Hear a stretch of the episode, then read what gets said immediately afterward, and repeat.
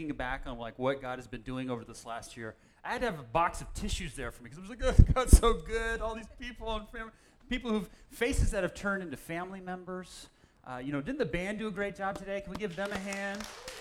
The the video team just knocked it out of the. I mean, that's just a wonderful testimony of what God's doing. And the behind the scenes folks, of you guys setting up all this and, and helping us get prepared for worship every day, can we give them a hand? Um,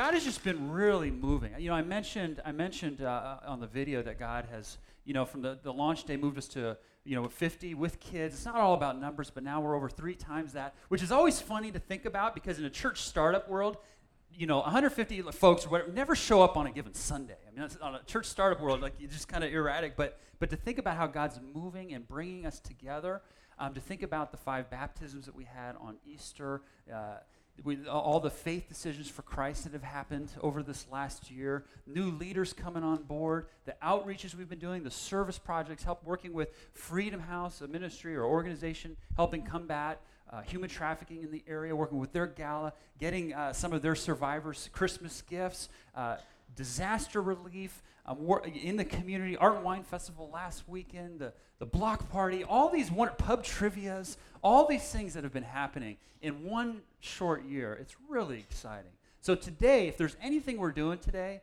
it's thanking the Lord because it's as we, we've been saying from the very beginning unless God builds his church, the workers labor in vain. And so today is a day of celebrating what God has been doing and joyfully and expectantly looking ahead, not just to next year, but in the years to come to see what he's getting ready to do. Um, I'm, I'm, so excited to uh, look at the text, uh, w- uh, continue the sermon series today. Uh, we are looking at a, we're going through a series called This is Family, uh, talking about the local church. We are family. Uh, so if you have your Bibles, go and, and open up to Acts 4. Um, we're going to get there in a minute. But first, let, me, let me say a prayer. Father, today is about you. it's always about you. Today is about celebrating and giving you praise, glory, recognition um, that you're the one behind all of this. And any good that's come out of current relationships, uh, uh, uh, restored, um, uh, struggles overcome, um, any number of things, uh, uh, people's health coming, even miraculously, anything that's been good that comes out of this church is your doing. And so we thank you, we praise you, and we thank you so much for the humbling privilege to be a small part of what you're doing in the Bay Area, in the Silicon Valley. And I just want to take time right now to say that it's not all about current. There's other churches in this area. Uh, one even starting today down uh, in uh, down in uh, San Jose, and just other churches just kind of coming up, and other churches who've been here. Lord, we pray your hand of blessing on them. Would you let the gospel, the good news of Jesus Christ, uh, get out in the Silicon Valley. Would you help us be a blessing? Would you help the church, and church is, be known for being a blessing, loving, serving others? Thank you for this ride. Thank you for this journey. Please bless each woman and man here today. Uh, we give you this time. In Jesus' name we pray. Amen. Well, Acts 4, we're going to be looking at uh, verses 23 through 31, I think. Um, last week, we, we started our This is Family series by talking about this thought we need one another. God gives the local church and for, for, for building each other up. And we need others, and others need us. Wherever you're gifted, wherever, you, however, uh, wherever you're coming at in terms of life uh, uh, circumstances or whatever, we need you. Others need you. And we're coming together, we're building each other up. Well, today we're talking about uh, God invites us as a family to live with purpose. To live with purpose. And here's why I think this is so important. Uh, it seems to me that the default human tendency is become inward focused. Uh, that we just kind of become focused on our own set relationships. Uh, churches certainly do this, uh, but family groups, webs of relationships, we tend to become more inward focused. And I, and I think this is especially true when uh, times become uh, a bit of a struggle. We just kind of want to lick our own wounds. We kind of want to be around people uh, who, who know us. We don't have to explain other things to. Uh, last week, God wants us and, and, and calls us to be there for each other, build each other up, suffer when parts of the body suffer, rejoice when parts of the, the body are honored. But it cannot remain just there. in this is in, this family, we cannot just be about taking care of our own needs, but there, it's a means towards another, uh, to, towards an end, and that is outward focus. That is looking to and caring for and loving and serving others around us. And as others come into us, and we got to fight vigilantly, even, even as we've started this church, and that's like the main thing we've been about, we got to fight vigilantly to keep that, to remain that. And so I want to look at a text today that talks about this. It shows this in the, the, in the early church. In fact, in the first few weeks, uh, first few days, first few months of the early church. And so we're going to look at um, Acts 4, verses 23 through 31. And uh, the first verse says this on, on their release, Peter and John went back to their, their own people and reported all that the chief priests and the elders had said to them. Okay, so there's so much going on here. We kind of got to unpack it and uh, first, of course, understand the context. So Peter and John were leaders in this early church, okay? Jesus had, at the beginning of, of Acts and the end of the gospel accounts, the biographies of Jesus in the Bible, had lived his life, died on the cross, been raised to life, and he had ascended to heaven saying, okay, my followers, my disciples, you are the church. And Peter and John were kind of some of those main leaders in the early days. And uh, where, what were they being released from? Uh, they had been put into jail. And their crime was healing, was helping a lame man, a poor man. Uh, at the beginning of chapter 3, we're, we're, told this story. Peter and John are walking to a, a church gathering. Actually, it says they were going to a time of prayer, and they come across a guy who was lame and who was poor out there begging for money. And it says that they came across him, they stopped what they were doing, and they looked straight at him. Which let me pause for a quick second and, and think about that with you for a second. Um, this was already signs of the church having this revolutionary, outward focused love. Because what John and Peter were doing in this moment, as they stopped to stare at this man, to t- consider him personally intimate, being a lame man, being a beggar, was revolutionary. They were following in the footsteps of their master. They were following the footsteps of Jesus, who came loving the poor, helping the diseased. This was revolutionary. We, we take this a bit for granted, I believe, here in the, in the 21st century um, America.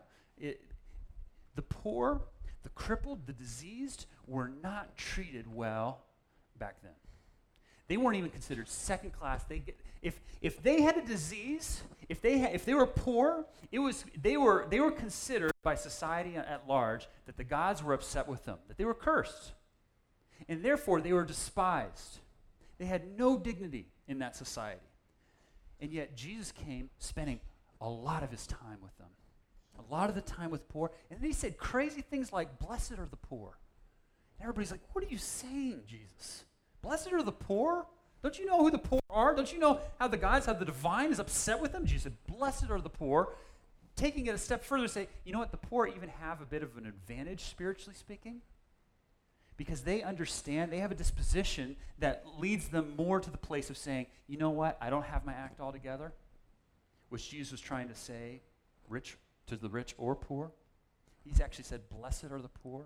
And so here Peter and John come. They look at this man. They, they just like Jesus, and all the stories about Jesus, they stop, they look at him, and they focus their personal, intimate attention on this man. The other thing I think is really fun about this is they weren't going to let a church service, a church gathering, stop them from loving this guy.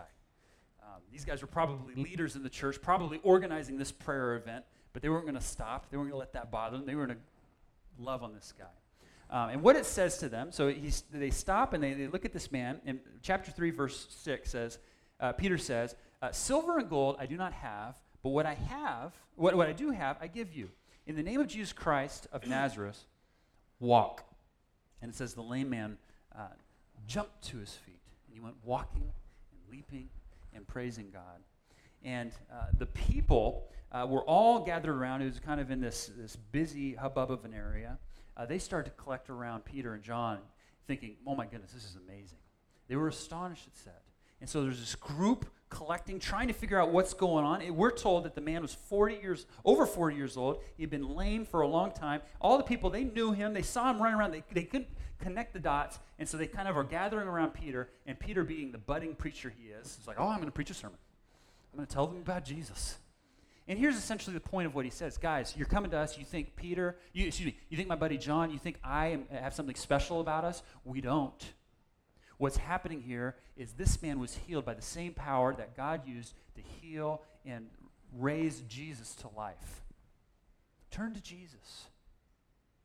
The people were amazed. They were listening to these words, they were taking it in, but the religious leaders, go figure, were ticked off. Uh, they didn't like this movement that was happening. And what it says in Acts 4, verses 2 and 3, they were, they were greatly disturbed because the apostles, that's the disciples, Peter and John, were teaching the people, proclaiming in Jesus the res- resurrection of the dead. They seized Peter and John. And because it was evening, they put them in jail until the next day. That next day, they brought, them, they brought Peter and John before the religious committee. And it's interesting, it notes off who was there at the time and it's the same people who were behind the killing of Jesus. Interesting note, kind of lodge that in the back of our, our minds here as we move forward. But they bring Peter and John forward and they say, By what authority are you healing this? Did you heal this guy? By what name? And I love how Peter basically responds. He's like, Guys, can we cut, cut the garbage? I mean, here, here's what he says, verse, verse 9. If we are being called to account today for an act of kindness shown to a man who was lame and are being asked how he was healed, then know this you and all the people of Israel, it is by the name of Jesus Christ that this man was healed.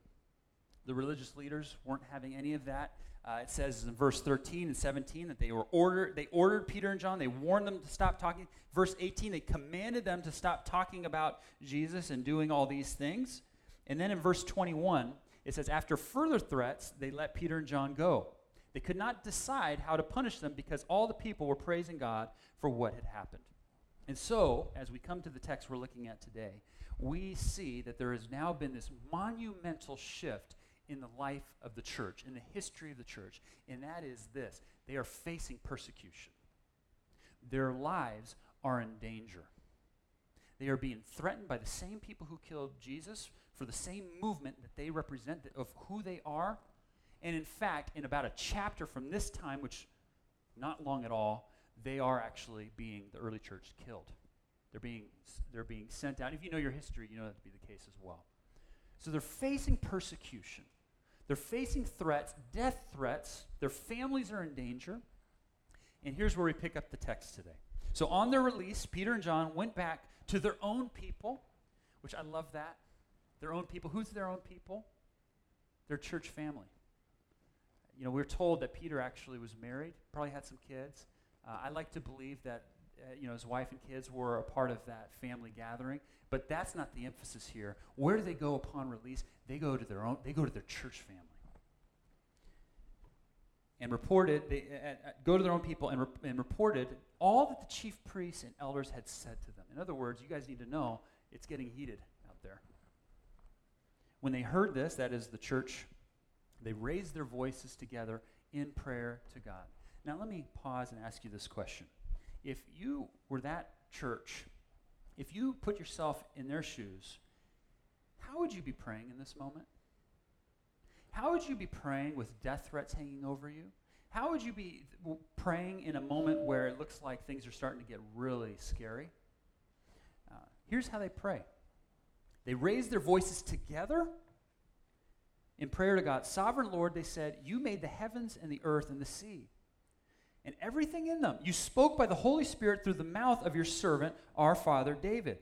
Why do the nations rage and the peoples plot in vain? The kings of the earth rise up and the rulers band together against the Lord and against his anointed one. Indeed, Herod and Pontius Pilate met together with the Gentiles and the people of Israel in this city to uh, conspire against your holy servant Jesus, whom you anointed they did what your power and will had decided beforehand should happen.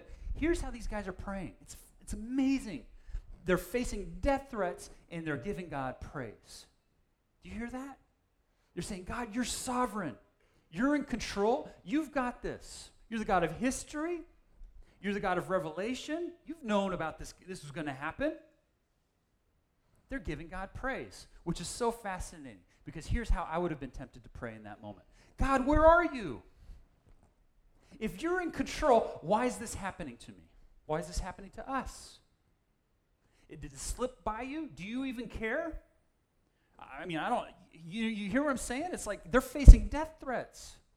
And, and they're, they're not saying, God, where are you? God, you might not, you, you're not even there if you're allowing this to happen to your church. They're not saying anything. They're saying, God, we give you praise, first of all. And there's five verses, there are about five sentences here of seven verses, of seven sentences of prayer. And the vast majority are what I just read, and that is they're saying, God, we give you praise. You're in control. And then they get to their request. Then they get to say, okay, here's, here's okay, we'll give you praise, God. You're sovereign. You're in control. Okay, here's, here's our petition to you. And again, let me ask you, how would you be praying in this moment with death threats hanging over you, with your lives at risk? Here's how they pray. Now, Lord, consider their threats and enable your servants to speak your word with great boldness. Stretch out your hand to heal and perform signs and wonders through the name of your holy servant Jesus. And after they prayed, the place where they were meeting was shaken, and they were all filled with the Holy Spirit and spoke the word of God boldly. This just gets my juices flowing. I, I, love this early church because th- their heart, their passion, what they're doing is they are looking, they are looking outward. They are focusing on others. They are looking to love, serve, and be outward focused. Here's essentially how they're praying God, consider their threats, meaning we're not going to just pretend that they're not there. We're not going to sweep them under a rug. We know that they're there. You know that they're there. But you know, if this act of kindness that Peter and John performed, that they provided for those for that man, led to people coming to hear about Jesus, led to people being hearing more about your love for them, if if if, if it's going to bring us persecution, if it's going to bring death threats for us to face these things, then God, bring them on. And I'm just saying, I just, if there's anything we want to be about as a church here at Current, it's this. It's saying, Lord, we just want to follow you, to be a blessing, to love, and to serve others. Now, we might not face the, the scary things that they faced back then. We might not face persecution like the early church faced, or that a lot of tr- Christians around the world are currently facing right now. We might not face those things, but we do face what lies underneath where they could have gone here. And that is gone to the inward focus of saying, God, make it stop. You know what's interesting is they don't even pray, take out the leaders. I think that's what I would pray. Like, hey, would you prevent them from hurting us? They don't even say that. You know, it, it, you, would want to be you want to be tempted to pray. It's like, hey, you know, destroy them. But if you're, you know, if you're a good Christian, you know Jesus said, love your enemies. You wouldn't say that. You said just take them out safely in love.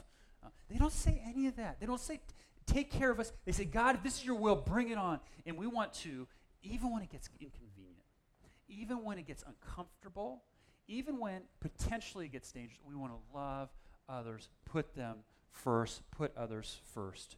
It seems to me no wonder that the ground shook that day. It seems to me no wonder that the, the ground shook that day because God was saying, This is where I put my stamp of approval. He's saying, They're facing death threats. Their lives are in danger. Some of them are going to even lose their lives, and they're praying for the well being of others. They're praying to share about the love I have for others. These are my children. This is what we want to be about here at this church. Um, and there's no small reason for why God was saying, you know what, if I'm going to put my stamp of approval on something, it's this. And that's because this is what God has done, had, had done for them. This is what God has, does for us, has done for us in Jesus. This is the gospel. This is the good news of Jesus. Jesus came to live among us, and he was building up his people, and at the same time, every waking moment, every breath of a moment, he was living for the good of others when it was un- inconvenient to, for him, when it was uncomfortable for him, when people judged him for the people he was hanging out with, when it was at risk of his life, and when it ultimately cost his life. Jesus gave himself, he gave his life that we might have life. And the great news for us today is we don't get to just receive that, we get to extend that love to others. What are our prayer requests here as a church? The same two prayer requests as these guys prayed back then. It says they prayed, stretch out your hand, verse 30, and heal and perform signs and wonders through the name of your holy, your, holy servant Jesus. Keep doing the things that are bringing people interest and, and, and to, to, to hear more about you, God. And then verse 29 enable your servants to speak your word with great boldness. We want to do acts of kindness, we want to love, we want to serve others, and yes, we want to boldly, faithfully tell people, tell you about Jesus. Full disclosure, we want nothing more than people to put their faith in Jesus. But we are uninterested and we will not go to the place of saying we're going to force it upon you. Or do a drive by guilting. Or, you know, throw in a little bit of a moral judgment. Find our little soapbox. What we want to do is say, taste and see that God is good. The central vision of what we're about here at Current is to focus on Jesus and do our best to get out of the way.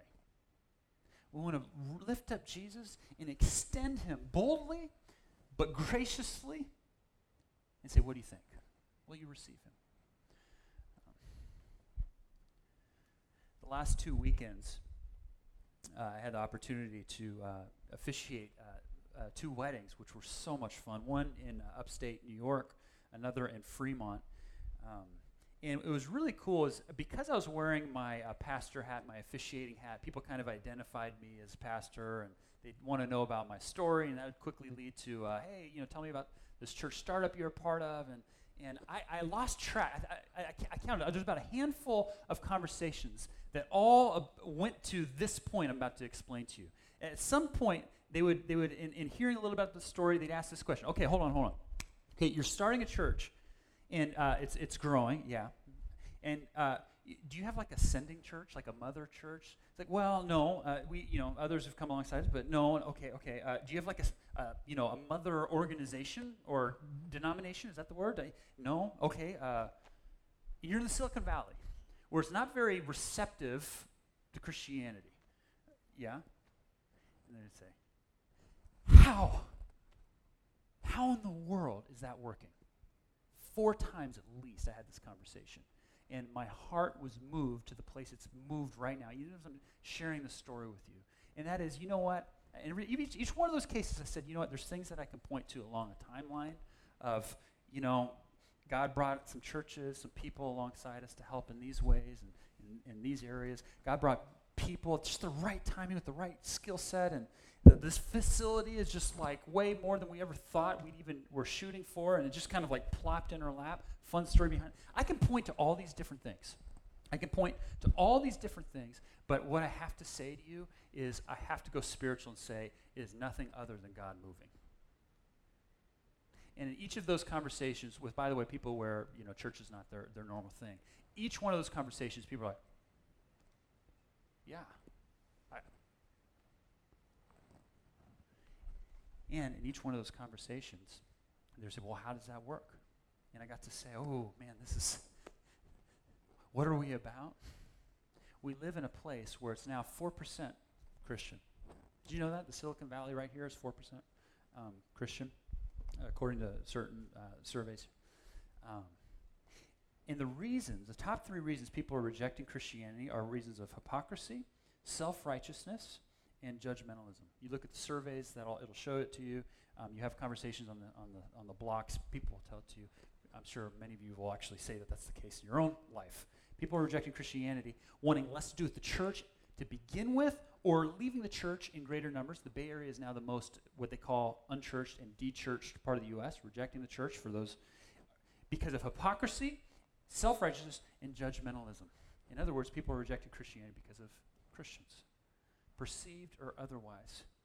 But we look at the scriptures and we see Jesus talking very powerfully into these three things.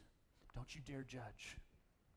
Don't you dare judge. I have every right to judge you, but I'm not going to judge you. Actually, I'm going to teach you not to judge. So, my followers, do not judge. In fact, the gospel, the good news of Jesus is Jesus bore our judgment on our behalf. And so I'm sharing these things. If you've been around for a while, you've chances are you've heard that. I'm sharing these things. And then, you know, this is so fun. In those conversations, folks are like, man, if I'm ever in the area, I want to come. And I said, come. You know, upstate New York, I'm like, hey, move out or whatever. Um, I laughed about it last week. There was a wedding in Fremont, and uh, it was like a destination wedding. There's people coming from uh, the the groom's family is coming from Hawaii. I'm like, is that a reverse destination wedding? Like, how does that work? Um, and you know, having a wonderful conversation, saying, "Oh man, next time," and I'm saying, "Come." And here's why I'm telling these stories. God is moving. I hear those stories, I hear those responses, and that's nothing but God stirring in people's hearts. Because maybe this is you. People have had some pretty bad tastes towards Christianity, but Jesus is amazing. His teachings, we want to be faithful to them, follow after him, present them clearly, but not get up on our soapbox. We want to present them. And God is moving. This is so exciting to me. Our, our mission, our vision is to be an outward focused church, outward facing. But we gotta we gotta vigilantly fight to protect that. Because the natural tendency is to start moving inward. But to the extent we can, lifting up Jesus here in this place, of course, in our workplaces, in the community, in our neighborhoods, at our schools, but also alongside acts of love, grace, kindness, mercies, taking care of people that society doesn't take care of, all those sorts of things. And I would just say, if you've been here for the last however length of time, uh, today is about saying, Thank you, Lord, for doing this, for allowing us to be a part of this. Today is about thanking God. Would you join me in thanking God? And if you're here checking it out today, or you've been checking out for a little bit, to you I'd say, The water's warm. Jump in. Let's pray. Father, today is about you. This is so fun to just kind of reflect that the things we're doing here is not just going through motions, not just, uh, hey, this is fun to kind of see each other. We, we enjoy that. We really want to uh, uh, pour into each other, build each other up, as we talked about uh, exclusively last Sunday. But, but the, where we want to head, Father, is, is to be a light, to be a city on a hill, to borrow from another scripture text, to love and bless and serve those around us in this greater community. Would you help us towards that? Would you help us fight the natural tendency to become inward focused? Would you help us in that? Would you forgive us when we do that? When there's people among us that are hurting and we miss it because we just miss it? But thank you, God, that you see us, you see our hearts, you see where we're at, you're chasing after us wherever we're at spiritually.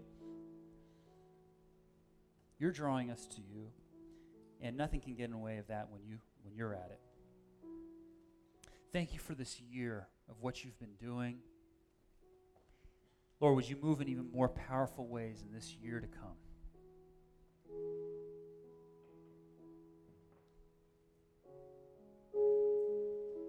We love you and we pray this in Jesus' name. Amen.